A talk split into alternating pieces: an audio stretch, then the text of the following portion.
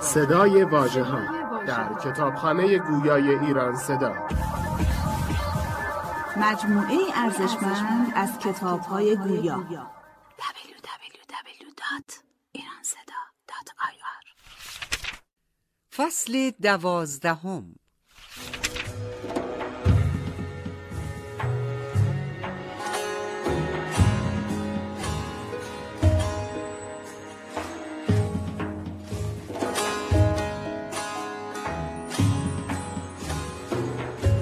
صفت در کعبه.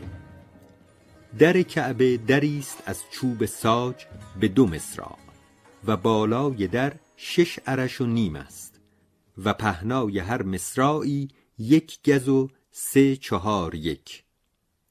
چنانکه هر دو مصراع سه گز و نیم باشد.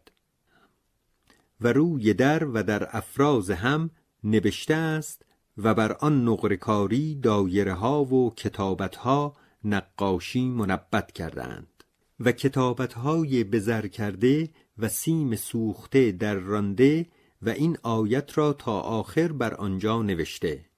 ان اول بیت وضع للناس للذی ببکته و دو حلقه نقرگین بزرگ که از غزنین فرستاده اند بر دو مصراع در زده. چنان که دست هر کس که خواهد بدان نرسد. و دو حلقه دیگر نقرگین خردتر از آن هم بر دو مصراع در زده چنان که دست هر کس که خواهد بدان رسد. و قفلی بزرگ از نقره بر این دو حلقه زرین بگذرانیده که بستن در به آن باشد و تا آن قفل بر نگیرند در گشوده نشود. صفت اندرون کعبه. عرض دیوار یعنی نخانتش شش شبر است و زمین خانه را فرش از رخام است همه سپید. در خانه سه خلوت کوچک است بر مثال دکانها. یکی مقابل در و دو بر جانب جنوب و شمال. ستونها که در خانه است و در زیر سقف زده اند همه چوبین است. چهار سو تراشیده از چوب ساج الا یک ستون که مدور است. و از جانب شمال تخت سنگی رخام سرخ است طولانی که فرش زمین است و می‌گویند که رسول صلی الله علیه و آله بر آنجا نماز کرده است و هر که آن را شناسد جهد کند که نماز بر آنجا کند و دیوار خانه همه به تخته های رخام پوشیده است از الوان و بر جانب غربی شش محراب است از نقره ساخته و به میخ بر دیوار دوخته. هر یکی به بالای مردی به تکلف بسیار از زرکاری و سواد سیم سوخته. و چنان است که این محراب ها از زمین بلندتر است. و مقدار چهار عرش دیوار خانه از زمین برتر ایستاده است. و بالاتر از آن همه دیوار از رخام است تا سقف به نقارت و نقاشی کرده و اغلب به زر پوشیده هر چهار دیوار. و در آن سه خلوت که صفت کرده شد که یکی در رکن عراقی است و یکی در رکن شامی و یکی در رکن یمانی در هر بیغوله دو تخته چوبین به مسمار نقره بر دیوارها دوختند و آن تخته ها از کشتی نوح علیه السلام است. هر تخته پنج گز طول و یک گز عرض دارد و در آن خلوت که قفای حجر الاسود است دیبای سرخ در کشیدند و چون از در خانه در روند بر دست راست زاویه خانه خانه چهار سو کردند مقدار سه گز در سه گز و در آنجا درجه است که آن راه بام خانه است و در این نقرگین به یک طبقه بر آنجا نهاده و آن را باب الرحمه خوانند و قفلی نقرگین بر او نهاده باشد و چون بر بام شدی دری دیگر است افکنده همچون در بامی. هر دو روی آن در نقره گرفته و بام خانه به چوب پوشیده است و همه پوشش را به دیبا در گرفته چنان که چوب هیچ پیدا نیست.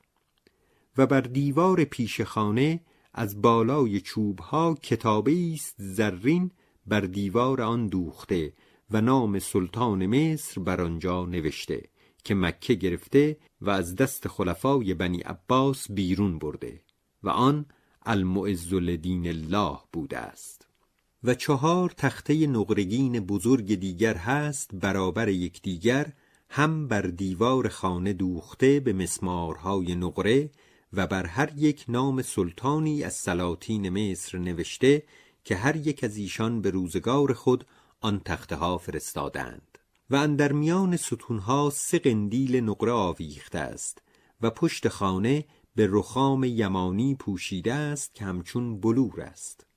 و خانه را چهار روزن است به چهار گوشه و بر هر روزنی از آن تخته آبگینه نهاده که خانه بدان روشن است و باران فرو نیاید. و ناودان خانه از جانب شمال است بر میان جای و طول ناودان سه گز است و سرتاسر سر به زر نوشته است. و جامعی که خانه بدان پوشیده بود سپید بود و به دو موضع تراز داشت. ترازی را یک گز عرض و میان هر دو تراز ده گز به تقریب. و زیر و بالا به همین قیاس چنان که به واسطه دو تراز علو خانه به سه قسمت بود هر یک به قیاس ده گز. و بر چهار جانب جامع محراب های رنگین بافتند و نقش کرده به زر رشته و پرداخته. و بر هر دیواری سه محراب یکی بزرگ در میان و دو کوچک بر دو طرف. چنان که بر چهار دیوار دوازده محراب است بر آن خانه. بر جانب شمال بیرون خانه دیواری ساختند مقدار یک گز و نیم و هر دو سر دیوار تا نزدیک ارکان خانه برده چنان که این دیوار مقوس است چون نصف دایره ای و میانجای این دیوار از دیوار خانه مقدار پانزده گز دور است. و دیوار و زمین این موضع را مرخم کردند به رخام ملون و منقش. و این موضع را حجر گویند و آب ناودان بام خانه در این حجر ریزد و در زیر ناودان تخت سنگی سبز نهاده است بر شکل محرابی که آب ناودان بر آن افتد و آن سنگ چندان است که مردی بر آن نماز تواند کرد. و مقام ابراهیم علیه السلام از خانه سوی مشرق است و آن سنگی است که نشان دو قدم ابراهیم علیه السلام بر آنجاست و آن را در سنگی دیگر نهاده است و غلاف چهار سو کرده که به بالای مردی باشد از چوب. به عمل هرچه نیکوتر و تبلهای نقره برو زده و آن غلاف را دو جانب به زنجیرها در سنگهای عظیم بسته و دو قفل بر آن زده تا کسی دست بدان نکند و میان مقام و خانه سی عرش است.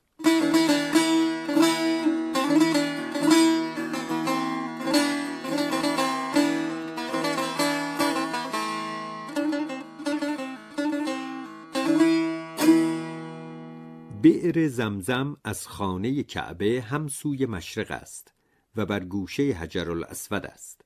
و میانه بئر زمزم و خانه چهل و شش عرش است و فراخی چاه سگز و نیم در سگز و نیم است و آبش شوری دارد لیکن بتوان خورد و سر چاه را هزیره کردند از تخته های رخام سپید بالای آن دو عرش و چهار سوی خانه زمزم آخرها کرده اند که آب در آن ریزند و مردم وضو سازند.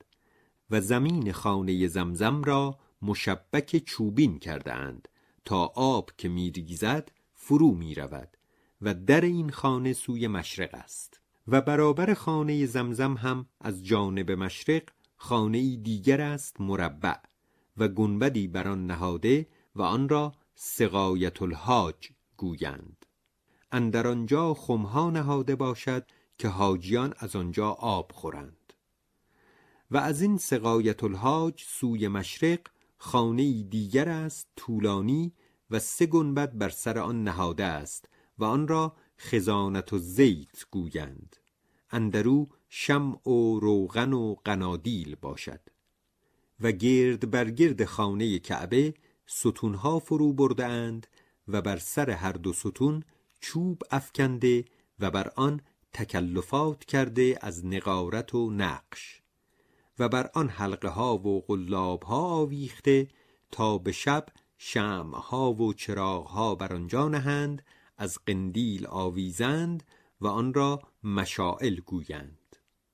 و میان دیوار خانه کعبه و این مشائل که ذکر کرده شد صد و پنجاه گز باشد و آن توافگاه است. و جمله خانه ها که در ساحت مسجد الحرام است بجز کعبه معظمه شرف الله تعالی سه خانه است. یکی خانه زمزم و دیگر سقایت الحاج و دیگر خزانت الزیت. و اندر پوشش که بر گرد مسجد است پهلوی دیوار صندوق هاست از آن هر شهری از بلاد مغرب و مصر و شام و روم و عراقین و خراسان و ماور و نهر و غیره. و به چهار فرسنگی از مکه ناحیتی است از جانب شمال که آن را برقه گویند. امیر مکه آنجا نشیند با لشکری که او را باشد و آنجا آب روان و درختان است و آن ناحیتی است در مقدار دو فرسنگ طول و همین مقدار عرض.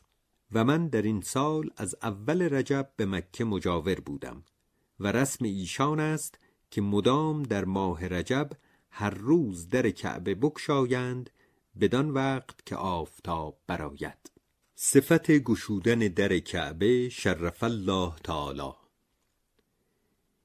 کلید خانه کعبه گروهی از عرب دارند که ایشان را بنی شیبه گویند و خدمت خانه ایشان کنند و از سلطان مصر ایشان را مشاهره و خلعت بود.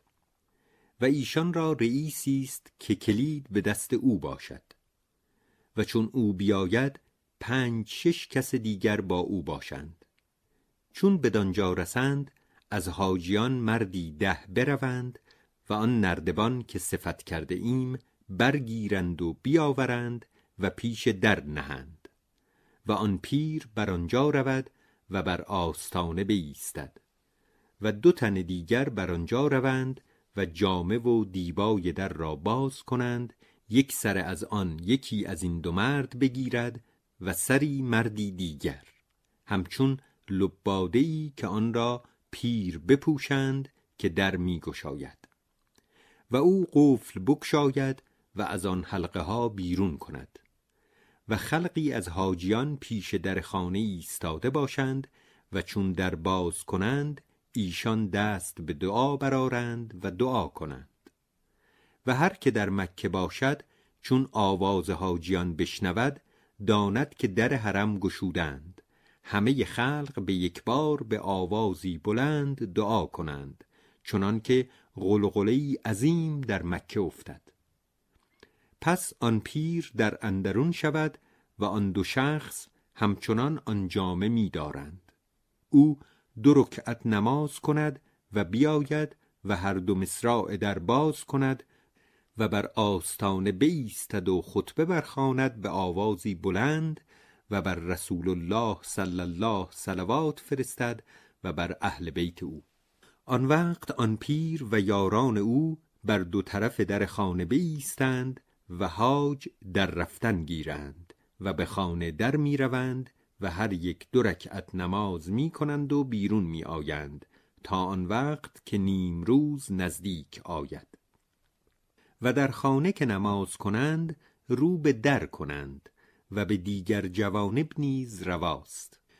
وقتی که خانه پر مردم شده بود که دیگر جای نبود که در روند مردم را شمردم. هفتصد و بیست مرد بودند. مردم یمن که به حج آیند عامه آن چون هندوان هر یک لنگی بربسته و مویها فرو گذاشته و ریشها بافته و هر یک کتاره قطیفی چنان که هندوان در میان زده. و گویند اصل هندوان از یمن بوده است و کناره قطاله بوده است معرب کردند و در میان شعبان و رمضان و شوال روزهای دوشنبه و پنجشنبه و آدینه در کعبه بگشایند. چون ماه زلقعده درآید دیگر در کعبه باز نکنند. عمره جعرانه به چهار فرسنگی مکه از جانب شمال جایی است که آن را جعرانه گویند. مصطفی صلی الله آنجا بوده است با لشکری. شانزدهم زلقعده از آنجا احرام گرفته است و به مکه آمده و عمره کرده. و آنجا دو چاه است یکی را بئر الرسول گویند و یکی را بئر علی ابن ابی طالب صلوات الله علیهما.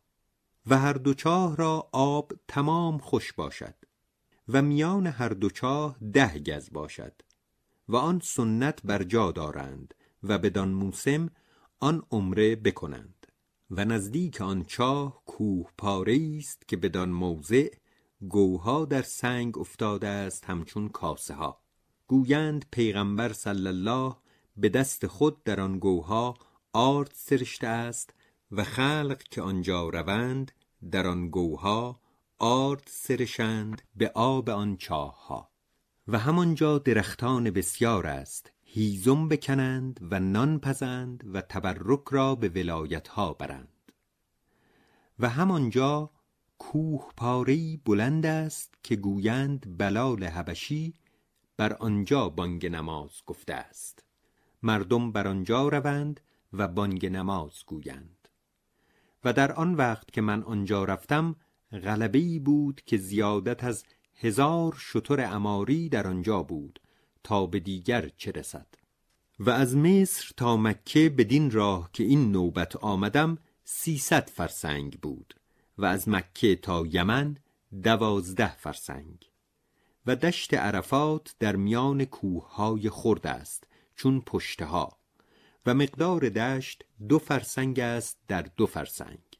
در آن دشت مسجدی بوده است که ابراهیم علیه السلام کرده است و این ساعت منبری خراب از خشت مانده است. و چون وقت نماز پیشین شود خطیب بر آنجا رود و خطبه جاری کند. پس بانگ نماز بگویند و دو رکعت نماز به جماعت به رسم مسافران بکنند.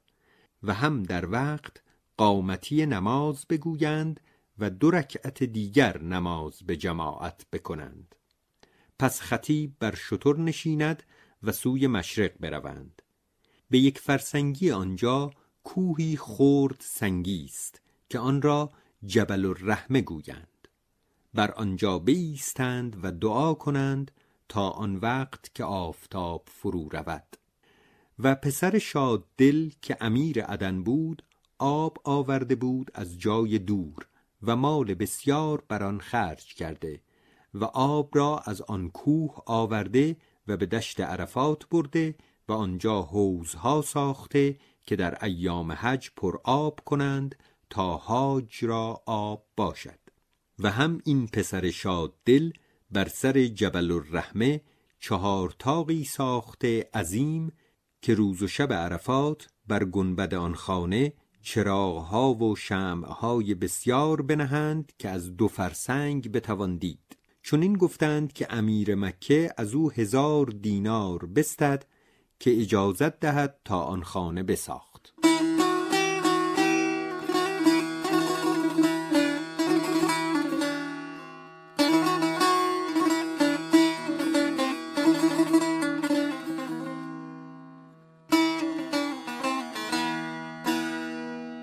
نهم زلحجه سنه اسنا و اربعین و اربعمه حج چهارم به یاری خدای تعالی بگذاردم و چون آفتاب غروب کرد حاج و خطیب از عرفات بازگشتند و یک فرسنگ بیامدند تا به مشعر الحرام و آنجا را مزدلفه گویند.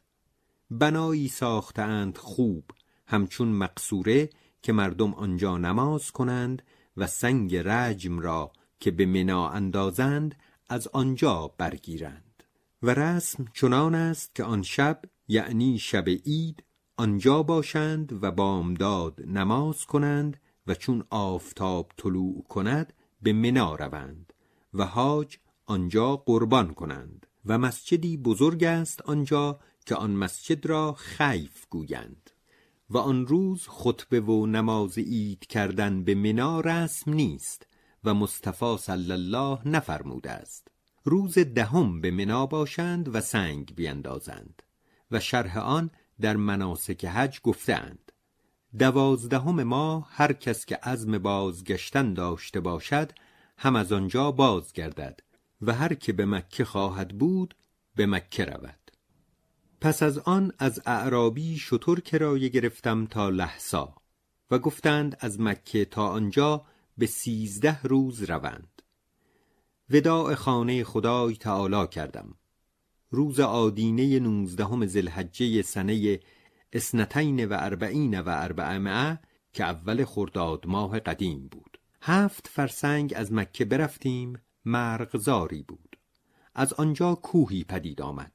چون به راه کوه شدیم صحرایی بود و دیها بود و چاهی بود که آن را بئر الحسین ابن سلامه می گفتند و هوای سرد بود و راه سوی مشرق می شد و دوشنبه بیست و دوم زلحجه به طائف رسیدیم که از مکه تا آنجا دوازده فرسنگ باشد. طائف ناحیتی است بر سر کوهی. به ماه خرداد چندان سرد بود که در آفتاب می بایست نشست و به مکه خربزه فراخ بود و آنچه قصبه طائف است شهرکی است و حصاری محکم دارد و بازارکی کوچک و جامعی مختصر دارد و آب روان و درختان نار و انجیر بسیار داشت. قبر عبدالله ابن عباس رضی الله عنه آنجاست به نزدیک آن قصبه. و خلفای بغداد آنجا مسجدی عظیم ساختند و آن قبر را در گوشه آن مسجد گرفته بر دست راست محراب و منبر. و مردم آنجا خانه ها ساختند و مقام گرفته. از طائف برفتیم و کوه و شکستی بود که می رفتیم هر جا حسارک ها و دیهک ها بود و در میان شکست ها حسارکی خراب به من نمودند. اعراب گفتند این خانه لیلی بوده است و قصه ایشان عجیب است. و از آنجا به حساری رسیدیم که آن را متار می گفتند و از طائف تا آنجا دوازده فرسنگ بود و از آنجا به ناحیتی رسیدیم که آن را سریا می گفتند آنجا خرماستان بسیار بود و زراعت می کردند به آب چاه و دولاب. و در آن ناحیه می گفتند که هیچ حاکم و سلطان نباشد و هر جا رئیسی و مهتری باشد به سر خود و مردمی دزد و خونی همه روز با یکدیگر جنگ و خصومت می کنند و از طائف تا آنجا بیست و پنج فرسنگ می داشتند از آنجا بگذشتیم. حساری بود که آن را جزع می گفتند و در مقدار نیم فرسنگ زمین چهار حسار بود. آنچه بزرگتر بود که ما آنجا فرود آمدیم آن را حسن بنی نسیر می گفتند و درختهای خرما بود اندک. و خانه آن شخص که شطور از او گرفته بودیم در این جزع بود. پانزده روز آنجا بماندیم. خفیر نبود که ما را بگذراند و عرب آن موضع هر قومی را حدی باشد که علفخار ایشان بود و کسی بیگانه در آنجا نتواند شدند که هر کرا که بی خفیر یابند بگیرند و برهنه کنند. پس از هر قومی خفیری باشد تا از آن حد بتوان گذشت و خفیر بدرقه باشد و قلاوز نیز گویند. اتفاقا سرور آن اعراب که در راه ما بودند و ایشان را بنی سواد می گفتند به جز آمد و ما او را خفیر گرفتیم و او را ابو غانم ابسبن البعیر می گفتند با او برفتیم. قومی روی به ما نهادند. پنداشتند سیدی یافتند. چه ایشان هر بیگانه را که بینند سید خوانند. چون رئیس ایشان با ما بود چیزی نگفتند و اگر نه آن مرد بودی ما را هلاک کردندی. فل جمله در میان ایشان یک چندی بماندیم که خفیر نبود که ما را بگذراند. و از آنجا خفیری دو بگرفتیم هر یک به ده دینار تا ما را به میان قومی دیگر برد. قومی عرب بودند که پیران هفتاد ساله مرا حکایت کردند که در عمر خیش بجز شیر شتر چیزی نخورده بودند چه در این بادیه ها چیزی نیست الا علفی شور که شتر می‌خورد و ایشان خود گمان می بردند که همه عالم چنین باشد. من از قومی به قومی نقل و تحویل می کردم و همه جا مخاطره و بیم بود. الا آنکه خدای تبارک و تعالی خواسته بود که ما به سلامت از آنجا بیرون آییم. به جایی رسیدیم در میان شکستگی که آن را سربا می گفتند کوه ها بود هر یک چون گنبدی که من در هیچ ولایتی مثل آن ندیدم. بلندی چندان نی که تیر به آنجا نرسد و چون تخم مرغ املس و صلب که هیچ شقی و ناهمواری بر آن نمی نمود. و از آنجا بگذشتیم. چون همراهان ما سوسماری می‌دیدند میکشتند و میخوردند و هر کجا عرب بود شیر شتر میدوشیدند. من نه سوسمار توانستم خورد و نه شیر شتر و در راه هر جا درختکی بود که باری داشت مقداری که دانه ماشی باشد از آن چند دانه حاصل می کردم و بدان قناعت می نمودم و بعد از مشقت بسیار و چیزها که دیدیم و رنجها که کشیدیم به فلج رسیدیم. بیست و سیوم سفر. از مکه تا آنجا صد و هشتاد فرسنگ بود. این فلج در میان بادیه است. ناحیتی بزرگ بوده است ولیکن به تعصب خراب شده است. آنچه در آن وقت که ما آنجا رسیدیم آبادان بود مقدار نیم فرسنگ در یک میل عرض بود و در این مقدار چهارده حسار بود و مردمکانی دزد و مفسد و جاهل و این چهارده حس به دو گروه بودند و مدام میان ایشان خصومت و عداوت بود و ایشان گفتند ما از اصحاب الرسیم که در قرآن ذکر کرده است تعالی و تقدس.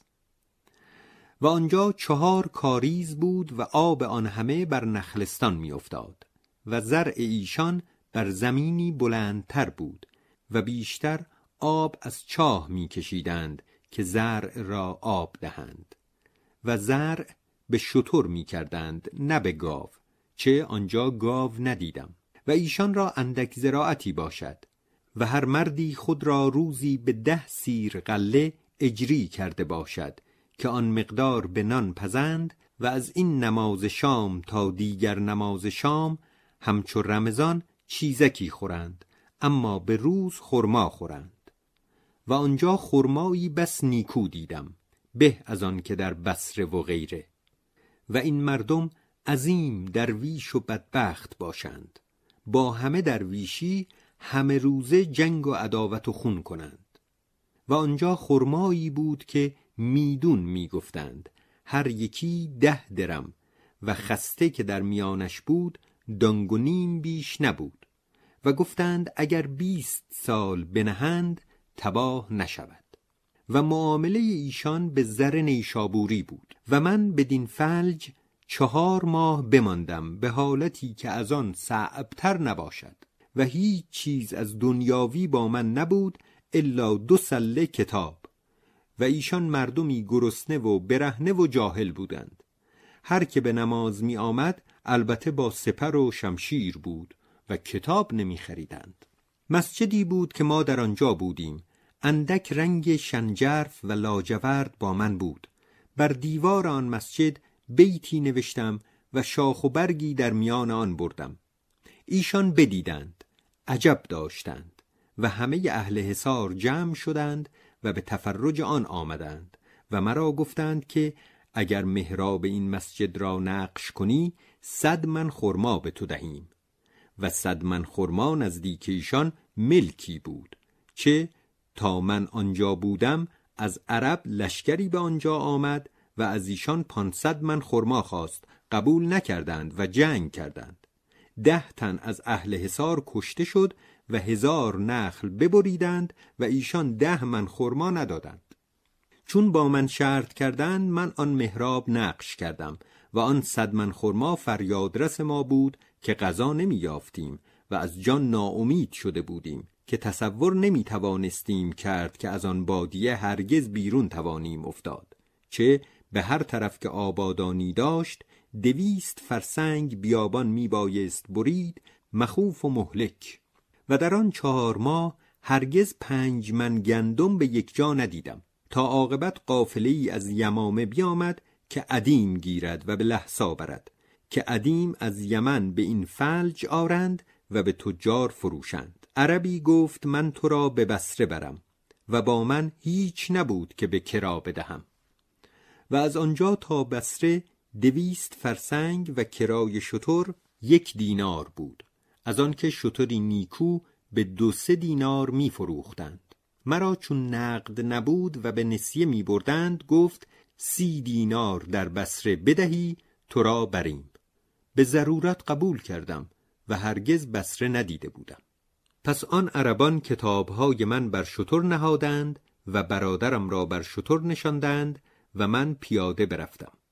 روی به مطلع بنات و نعش زمینی هموار بود بی کوه و پشته و هر کجا زمین سخت تر بود آب باران در او ایستاده بودی. و شب و روز می رفتند که هیچ جا اثر راه پدید نبود الا بر سمع می رفتند. و عجب آنکه بی هیچ نشانی ناگاه به سر چاهی رسیدندی که آب بود. القصه به چهار شبان روز به یمامه آمدیم.